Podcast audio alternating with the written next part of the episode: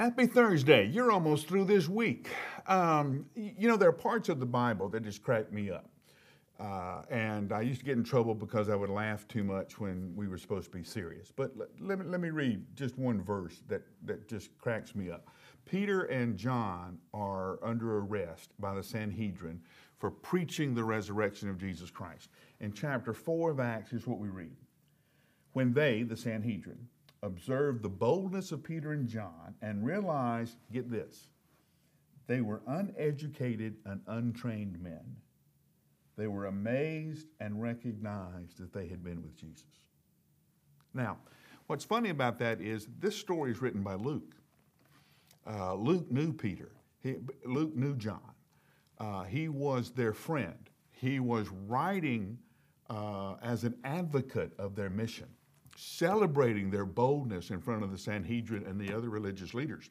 He was making Peter and John heroes. And the best he can say about them in this moment is they were uneducated and untrained. Uh, back home, we would say these two guys weren't the sharpest knives in the drawer. That's the best we can say about them. so, so, but here's what we couldn't argue with they had been with Jesus. That's what they couldn't argue with. Peter and John may not have been trained philosophers, but they could preach the risen Christ. They may not have been great theologians, but they could preach the risen Christ. I know sometimes life doesn't make sense. I know sometimes it gets bumpy. I know sometimes you can't figure out what to do next or even what to say next in the moment.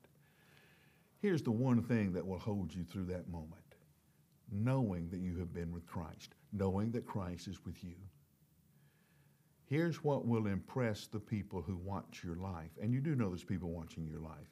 Here's what they, they know listen, up, down, bad times, good times, that happens to everybody. What they'll look for is their evidence that you have been with Christ. You don't have to be educated, you don't have to be well trained. What we cannot fake is whether or not you've been with Jesus. Oh, I can give you all the words to say. I can give you all the books to read. What I can't give you is your own experience with Jesus. That's the one thing the Sanhedrin could not get away from. These guys know what they're talking about. They were there. So, what about you? Uh, we spend a lot of time around here in, in, discipleship and Bible studies and all of that. Most of us know the great Sunday school answers or church answers to give to life's questions and life problems. Here's my question